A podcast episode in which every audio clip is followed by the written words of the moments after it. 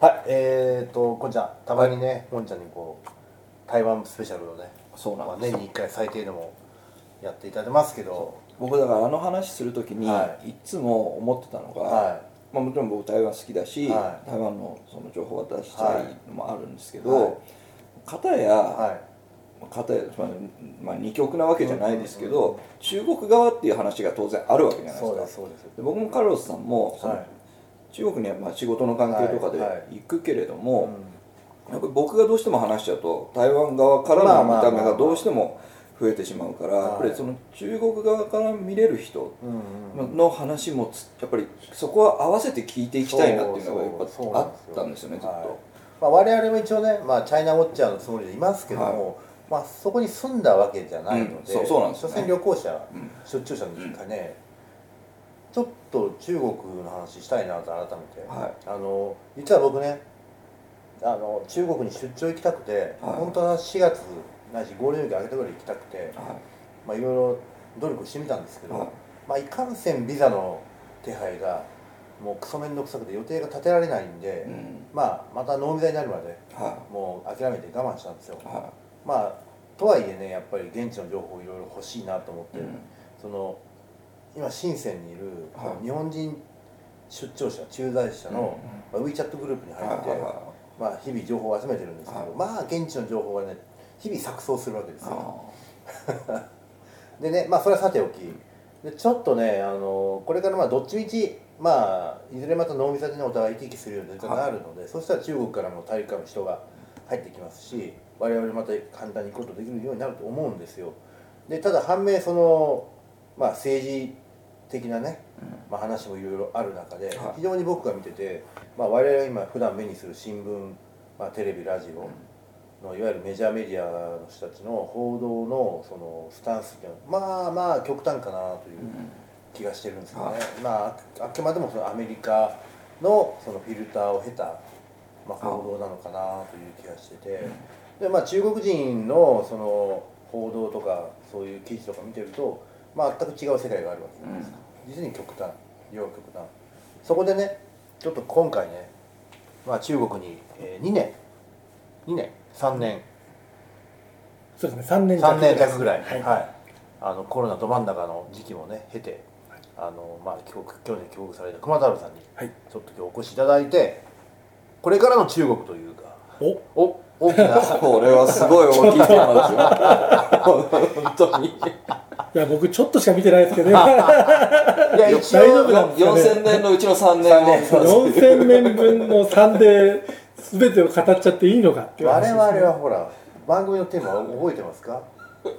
何でしたっけ？旅と旅と出会いですから。そうですね。はい。まあ海外の国とのやり取りっていうのはもう欠かせませんよね、はい。まあ中んずく中国っていう国、うんまあ国はほら引っ越しできないんでね、はい。動か動けない。んでやっぱり相手のことを理解をしていかないと、はい。やっぱり適切なこうお付き合いできないんでね、まあそうちょっと今日はねあのこの僕が見たらその言ってしまえば極端な今の報道の内容にちょっと一言物申したいありましてなるほど。ありまして、えーチチャイナウォッチャーの、えー我々とあと中国に3年弱ぐらいはい。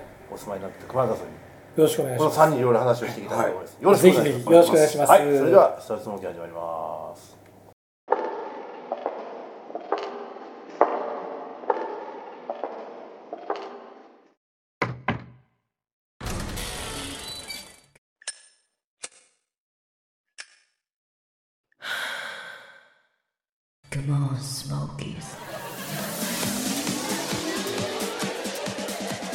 というわけでございまして、はい中国ですよ中国。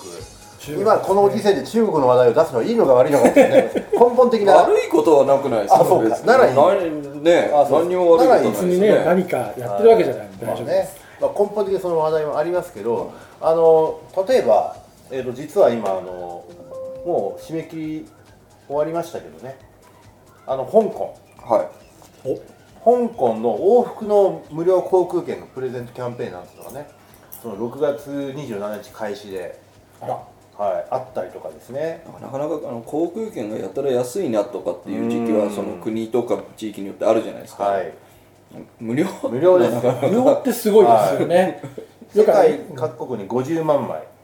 日本50万はい、日本人向けには3万8000枚。あら。無料でこうそれだけ香港の観光客がうん。実はコロナ前とコロナ後ではねもうなんかへー。90%くらい減ってるっていう話、うん。そんなに減ってるんですか、はいはいはい。でまあ改めてまあ香港に来てくださいねっていうキャンペーンなんですけどただこのキャンペーンのそのお話をされてるメディアの中には今香港行ったらやべえんじゃねえのみたいな。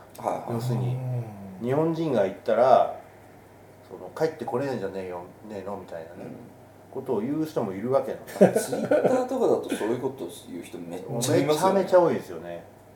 でこれがツイッターとかそういうソーシャルメディアとかなああいう個人のあれだったらまだいいんですけどそのメジャーなメディアの中でそういうこと言う人がいるんですよ。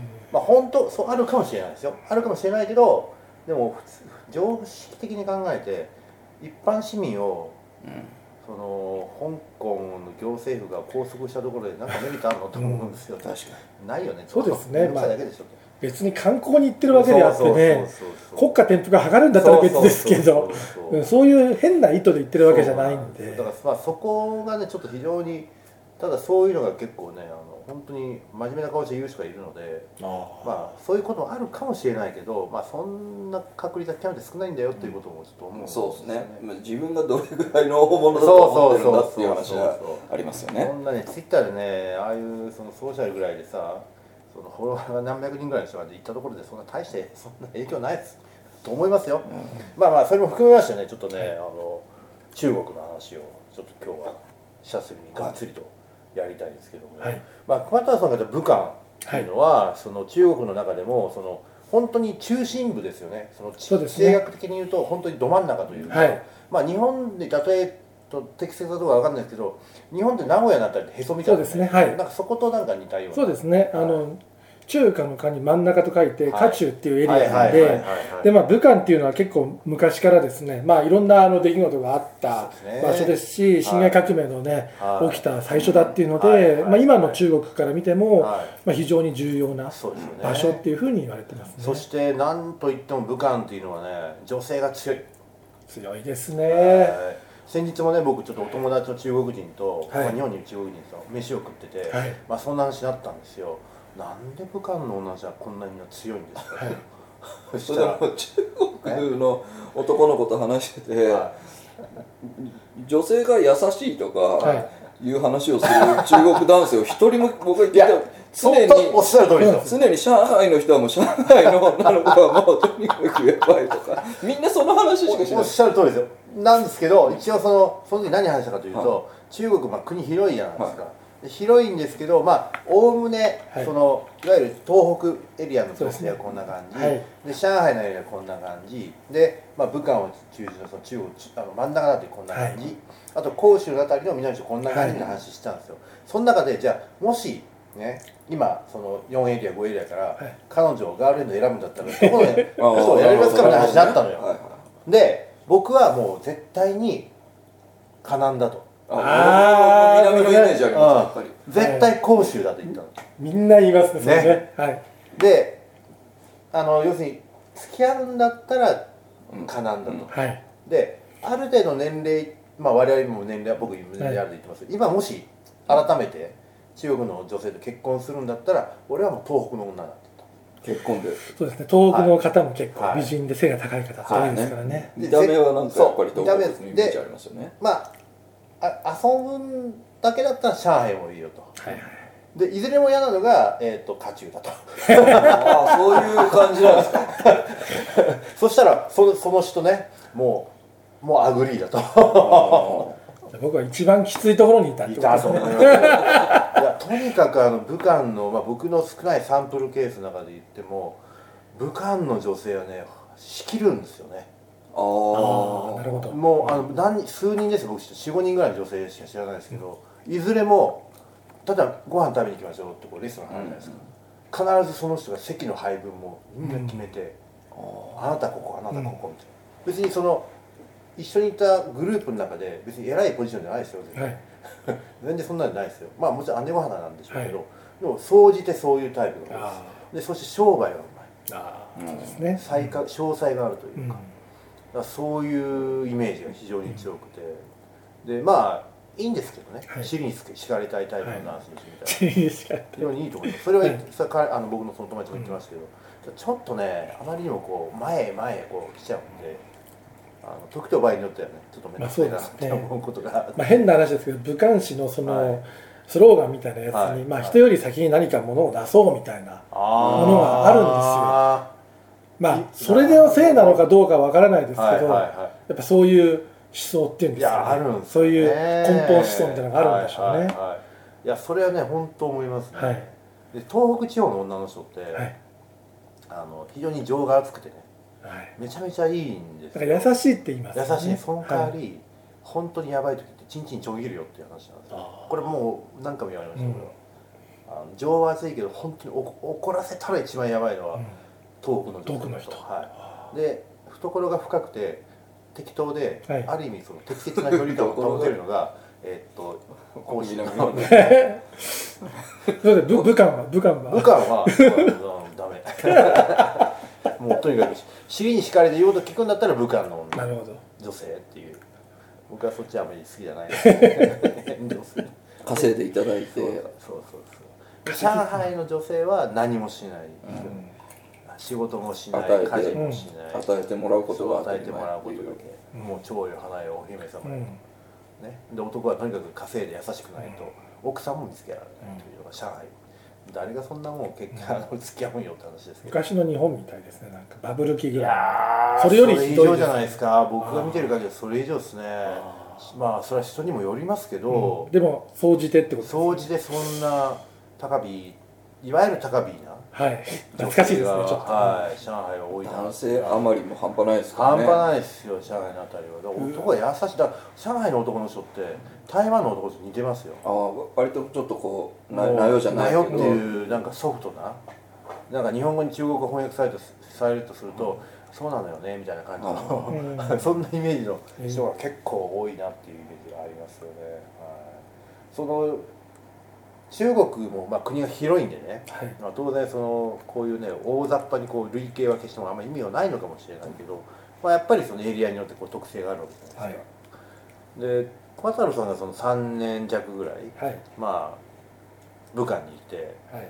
まあ、コロナ禍といえどもね、はい。まあ、それなりにまあやらかしてたはずなんですよ、うん。絶対ね。でなんかそういう女性の話ないですか？女性の話、はいはい中国の未来と言いながらも そこに そこに来ちゃった。女性の話っていうかもうやっぱ、はい。今言った通りですね、はい。漏れなくきついっていうのがもう本当に今イメージで。やっぱりそうですか。あのー私の会社のですねアシスタントさんも、は多分そこのまあそっちは事務方なんですけど、多分その中で一番偉いんじゃないかってぐらい、はい。あのーあれでマネージャーでも、はい。彼女が切れたら、は手つけられないっていう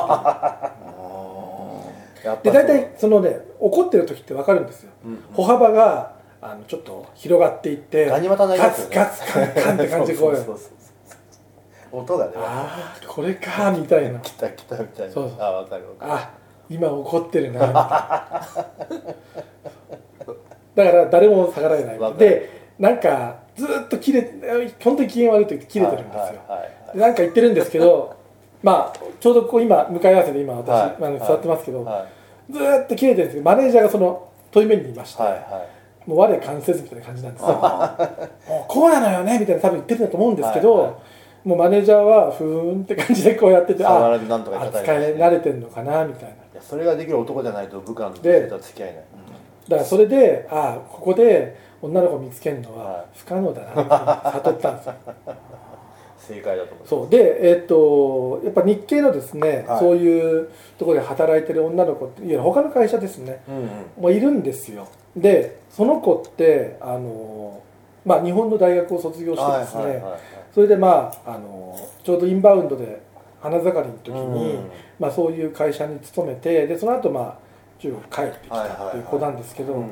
やっぱりあれですねそういう今の中国のもう象徴したような子でやっぱり結構儲け儲かったみたいではい車もこの間買ったのって言ってなうん。なんだろうと思ったら BMW のちょっといいやつでしてあすごいなみたいな感じで、うん。なんか今のまあ武漢に限らないで中国人のその若い女性のはい。そのメンタリティってうん。バブル期の日本のおっさんに似てませんか？はい。もうなんか 見せたがるよね。まあやっぱりあのどうしてもこう見栄を出すというかそういうところっていうのは中国人の気質があるんですけれども武漢はちょっとそういう気質をさらにうん。だって中国の人がそういうふうに言うぐらいですから これはとんでもないとこ来たなと思ったんですけど予想通りでしたねやっぱり今の話。そこでちょっと何ロマンス的なことはなかった。あ全然ないんです。よマジで？そう。そういうふうにしようかなと思ったんですけど、あまりにきつくてこれはダメだと思ったんですよそうなんだ。なるほどね。はい。うん。そういう話があったらもうすぐにでも話しますって。まあねでもちょっうん。とちょっと聞いたけどね。うん。とあるまあどう言わない。やめとこうとあるバーのねはい。仲のいいちょっと女性がいたと。えそう。そのバーの女性でもやっぱりきついですか？バーの女性の子っていうのは、まあ、いたんですけれども、まあでもその子とも結局あのよくねこういう話になると、やれこう一緒に住んでとかって話だってああそこまで発展しなかったですね。ああなるほど。そういう話だったらまあいろいろできるんですけれども、はいはいはい。あのね、別番組でちょっと話したあのやつっていうのはうんうん結構あの他の人から聞いた話っていうのはいはいはいも多いのでその時はまあせいぜい一緒に飯を食べるっていうそういうレベルでしたね。まあもしコロナの時代じゃなかったらねまたね話はね。もうちょっとあれなのととにかく今物価がどんどんどんどん上がってきてるので、はいあの昔だったらそれこそねはい。1元10円はいの時代っはい。てしかもその単価みたいのもう安いんですよ。あのちょうどこうブログとか、まあ、それこそ武漢に行く前とかもあの予習とかではい。一応そういうのも調べるわけですよ、それこそバーの飲み屋とかでも、その値段とか見ても、うん。当時はまあ例えばボトル1本で600元ぐらいだったのが、はいはい今だと880元とかっていう感じで元の値段も上がってしかも貨幣価値も変わってるっていうところで今はまあ割に合わないというかあの昔ながらのえっとやっぱりちゃんとしたまあ本当の意味での大きい会社でめちゃくちゃ稼いでる社長さんですねまさに。ああいう人たちが遊ぶような場所になっちゃってますね。あのねまだ覚えてるんですけど熊太郎さんがねはい。日本に一時帰国して初めて会ったのよ。その時話しててはい怒られたんだよ俺。何怒られたかというと俺らがそのまあ俺らがこんちゃんと時にね中国行くとこういうめくるめく世界がうん。あるような話してたから で彼は熊太郎さんはそれを前提にねアメリカから中国に移ったわけだよ。そんな夢の世界があるんだなと。クレームが。もうほんで話が違うと。話が違うよ。全然違うじゃねえかよと。えらい怒られたんだ俺僕らでも住んでくださいとは言ってるんですけど、旅行で？行まあ。ったらこういうことありますよ、いや旅行で行くだけでそんな世界なのに。それこそヨンさんとかさ、うん。あとあの新生でチータンさんって出てくれたね、はい番組でその彼はそれ聞いてさ俺もちょっと一丁かみたいな感じで言ったけど全然違うよ値段も違うし俺の人は結構硬いしみたいな。散々文句を言われた記憶があります俺はまあまあそれはまあでもやっぱりあれですよね、はい。あのここの番組でもありましたけど、はい。2014年ぐらいに、はいはい。まあ、トンガンとかが全部そういうのうん規制を思いっきりかけたっていうところから、やっいやーぱ中国の世界は変わったっていうふうに言われましたよね。だからまあ、習近平でやっぱり大きく変うん、わった。あの時代でやっぱり大きく変わったので間違いない。ないかなと思ったらやっぱりないなみたいな、いまだに覚えてますよ、うん。2013年のはい。春節休みの前だったんですよ。はい、でその情報がまだあの当時ねヨンさんが深センにいたのでそうですね。その時緊急特番緊急特番で やってました即ねはい。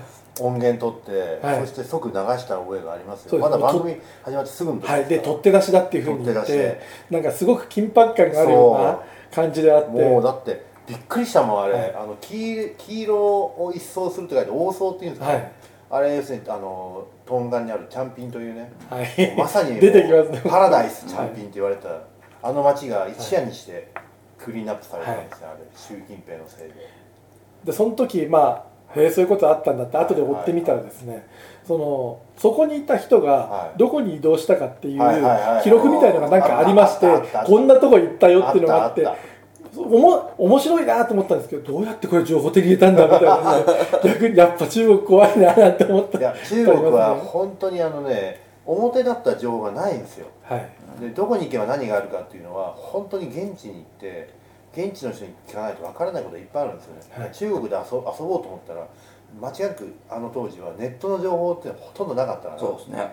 絶対に現地の人の情報。外国人が出してるこぼれ話みたいなのは見つかるけどそ中国人が大っぴらにここに行ったらこういうものがあるっていうのはやっぱ書けないんでしょうね。そう、うんだから現地に行ってね中国人のコネクタコネクションがないと絶対にいい遊び方ができなかった。もしくは己の鼻を頼りに、はい。行く。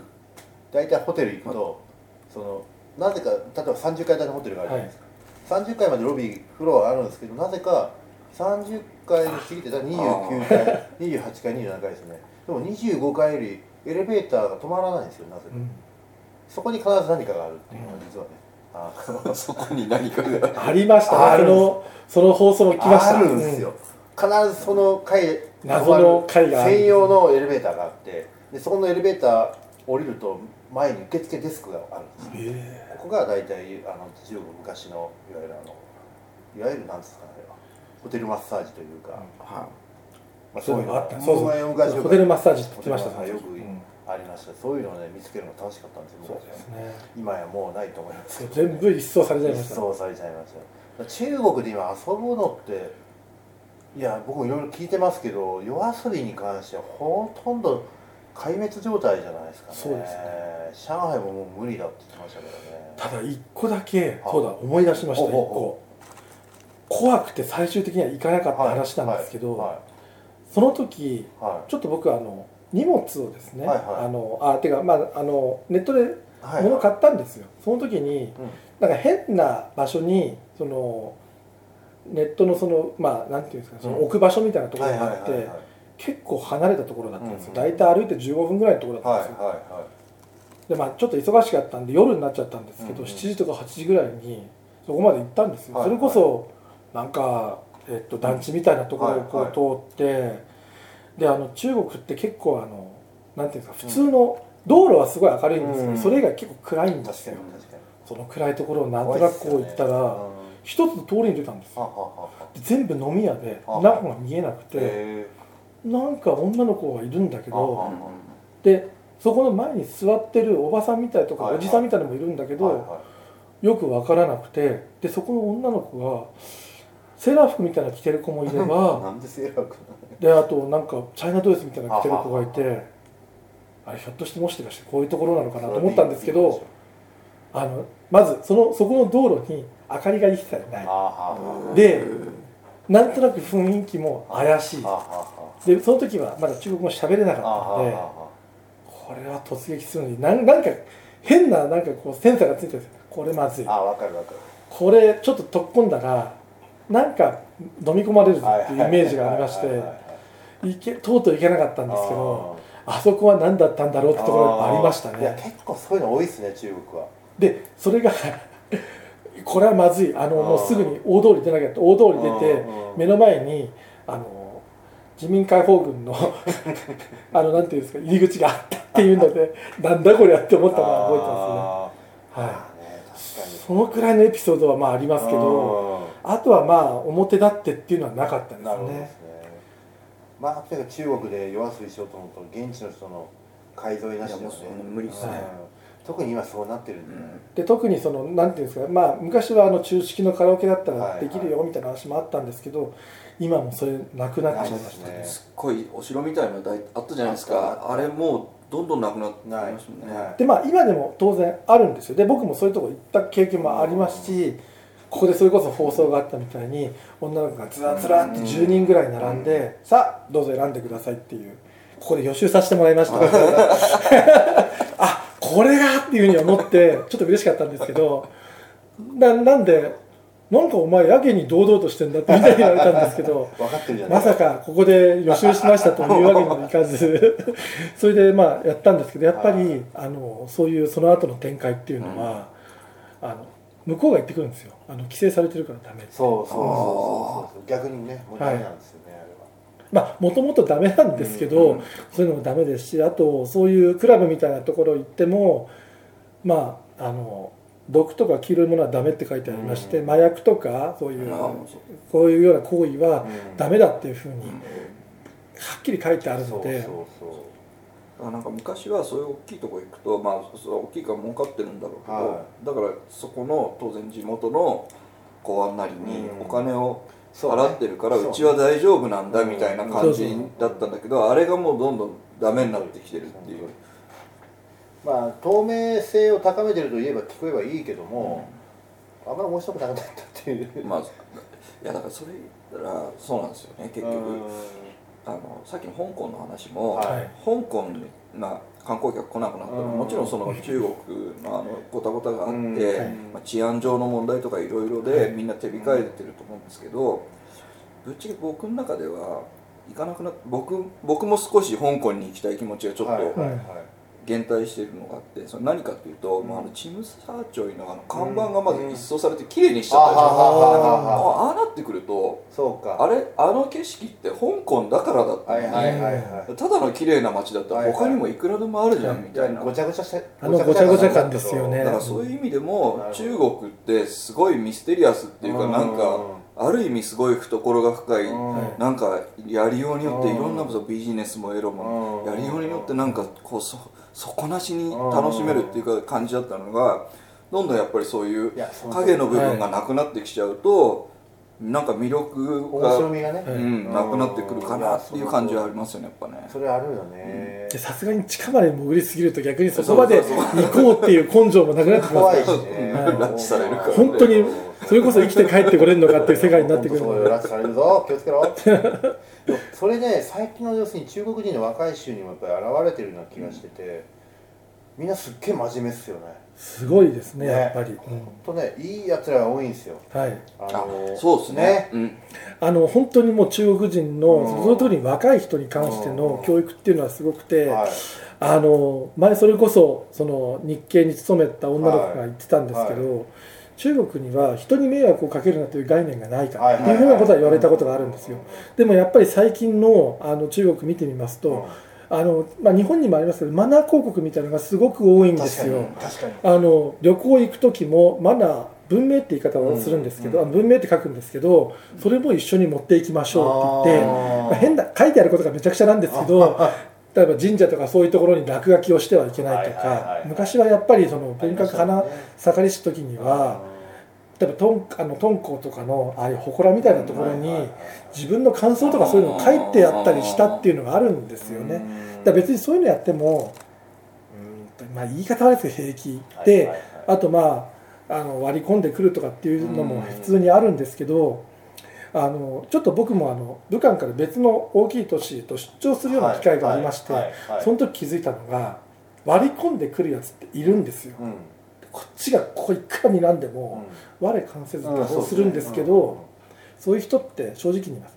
大体田舎の人です。まあそうそれはなので途中の駅で降りるんですよ。大きいい都市で降りる人たちはみんな真面目です、はいはい。なのでまあそういうのって大都市圏からだと思うんですけど若い人中心にどんどんどんどん真面目になっていくと思要するにいます教育まあ水位が高い人はやっぱりそういう意識がやっぱりついている、ついてるってことですよね、はい。だから、まあ、それがいつかはまあ地方にも、あのでそれは早いと思ってましてそれはまあ一重にそれこそ共産党のは指導っていうのがあるのでうんそれがいい方向に それはまあやっぱり良くもあり悪くもありなんですよ。やっぱりトップダウンでドーンといく社会なのでそういったところでも真面目にななると。でやっぱそうなってきた時にうん。今までうん。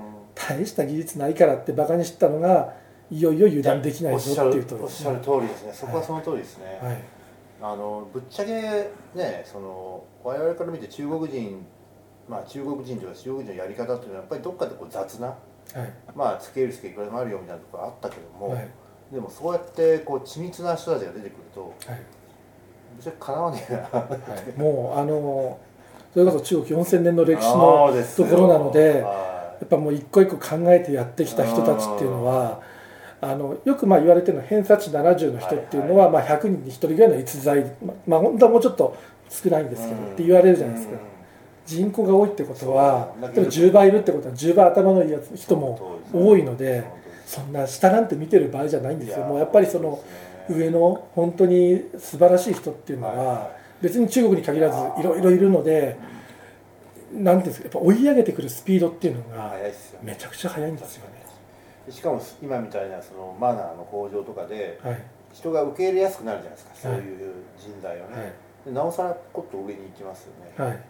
で我々がまあ会ってる中国人で、まあ、総じてまあ仕事で会う人が多分多いと思うので、うんまあ、大体その教育水準高い人が多いじゃないですか、はい。そうするとやっぱりイコールやっぱりみんな優秀ですよね、はい。日本人の若い人よりよっぽど優秀だなと思う時いっぱいありますよそうですまあそれにまあそういう人たちっていわゆる海外の人たちと接するだけのうん。気合の入った人たちなのでまあまあまあまあまあち日本人で言ったら本当にエリート層みたいな人たちばっかりですからそんな人にそんな人に対してね逆に舐めた態度で言ったらも失礼に当たるからうね。失礼に当たるので。こっちがこうなんですか舐められるというかね、はい、あんた大したことないじゃないかってなったらうまあやっぱりねまずいのんいでやそのそこはねちょっとねあの中国の人に対する見方っていうのを我々変えるべきだなっていうのはうんまあそうですね。思ってて、はい。特にこの3年間生き生きなかったので、はい。その差ってね結構広がってるような気がするんですよ、もう鎖国状態でいしたからね。やそうそう。おは互いね、お互いそうじゃないですか。でまあこれからね中国の人も日本にどんどん来るでしょうし、いはい。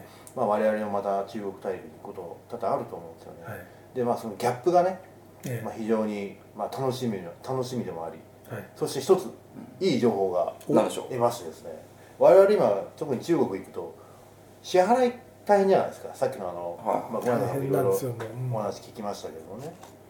ところがねあ WeChatPay いよいよ。お？海外の海外のカードと。コネクト。あまた復活す素るんですね。いですね、うんやっと紐付けが。紐付けが。来、えー、と7月の末ぐらいからうんはいスタートする。めっちゃ行きたいですね。そう。のでのでこの動きってイコール。あれ？これもしかして。でしょ？国が開くあれじゃないですか？お。でしょ？もう一番実は僕で頭痛かったのはそれなんですよ。お金払うのって今現金ダメなんですよね。まあ大体ダメですね。ダメ。で僕ねこの間その誰だっけな？ちょっと誰かのなんか ツイートかなわかんないですけどご飯食べに行って、20, 20元か30元ぐらいのお勘定で100元札払ったらお釣りがないからいらないって言われたっていううん。ちょっと見ました。そうです。あの100元札使えなかったまあですね、そうですよね。変な話ですけど中国にローソンあるんですけど、はいはい。100円札渡したら使えませんって言われてあマジか。えーって思ったことありましたね。いやそんな状況ですから、当然でもでも WeChatPay ってもともと中国に銀行の口座がないとそうですね。使えなかったわけなんですよ、はい。でイコール外国人に旅行したら何するかというと、うん現金を友達に渡してそれを WeChat に送ってもらってみたいなそういうのできなかったでしょこんなことやってられないんじゃないですか、なのでこれクレジットカード紐付けが OK になったらこの悩みがいや一だいぶだいぶ楽になるんじゃないですか。だいぶ楽だと思います。めちゃめちゃよめちゃめちゃ楽になります、そこが一番の壁になってたそうまさに。でこれを7月の末から取っ払うってことは間違いなく受け入れ準備が進んでるんじゃないかなという僕の予想なんですよ、そうですね。だから最短で9月1日ぐらいから9月1日。行き来ができるかな。開国。いよいよ開国。ノービザで。お互いねだ中国から人来ますから、はい。だからまあ一昔前の中国人とはもう全くイメージが変わってると思うんですよねこの3年で、そうですね。はい。相当スマートになってると思うんで、はい。でまあいろいろねその報道ベースで言うとやっぱり警戒してる人がまあ多いのは事実なので、はい。まあいろんなそのまあフィルターをかけてね、まあ、中国ないし中国人のことを見る人もいるのも事実ですし、はい。で実際そのまあそういうことやる人もまたいますよ、はい。あの例えば、まあ、ずるいなと個人的に思ってるのは健康保険のただ乗りとかね、はい。まあ、あれなんちゅう。な、まあ、制度としておかしいんで、うん。それをやらせる制度がおかしいんですよねはい。もともとね。だけどまあ普通はそんなことやらないですよね、まあああいうのもあるしね。でまああと何か問題が起こったら結構中国籍の人多いみたいなね報道もはい。ありますけどまあ別に中国人だけ犯罪を起こすわけじゃないので、はい。まあそこはねある程度割り引いて考えた方がいいかなとうん。思ったりなんかもするんですけど、はい。まあ、いずれにしても国は引っ越しができませんので、そうですね。はい、中国人も韓国人もやっぱり台湾人も、はい。まあ、うまく付き合っていかなきゃいけないなと思ってるんですけどもね、そうですね。はいはいはいまあ、一番我々がねお付き合いをちゃんとしていかなきゃいけないのはねはい。中国人女性ということに。中国人女性ね。なりますけどもあの僕の馴染みのチャイス嬢がは3年ぶりにいいよいよ凱旋帰国。いよいよ帰ってきまして。いよいよ。はい、またままマッチメイクも。マッチメイクはまあこれからかな、うんあのこれからまたお付き合いがね、はい。また始まるかな。もう長いですよ付き合いはもう。ん。う10年以上ですからね。そんなにですか？10 123年ぐらいになるんじゃないですかもう。わ。うもう仲いいですからね。超ベテランですね。超ベテランですよ超ベテラン、うん、そうね。そうね。まあまあいい年齢になってんじゃないですか、うん。まあ、僕もその年食ってますけど。はい。はい、まあ、ちょっとそんな感じでね、はい。あのー、何の話したかちょっと僕覚えてない。中国の未来の話を中国の未来の話 話したのは中国人の女性に対してと中国人中国での風俗遊びとなんすかと。支払いの。あ支払支払いの話とあと開国ですね。開国。うん。まあこんなもんでええやろ俺ら。俺たちが話してこの程度ですわ、はいいえい。であのまたねちょっといろいろ中国人との関わりにまた増えてくると思いますんでそうですね。はい、はい。あのこの話が参考に1ミリでもなれば 幸いでございます。はい。ありがとうございました。はいどうもありがとうございました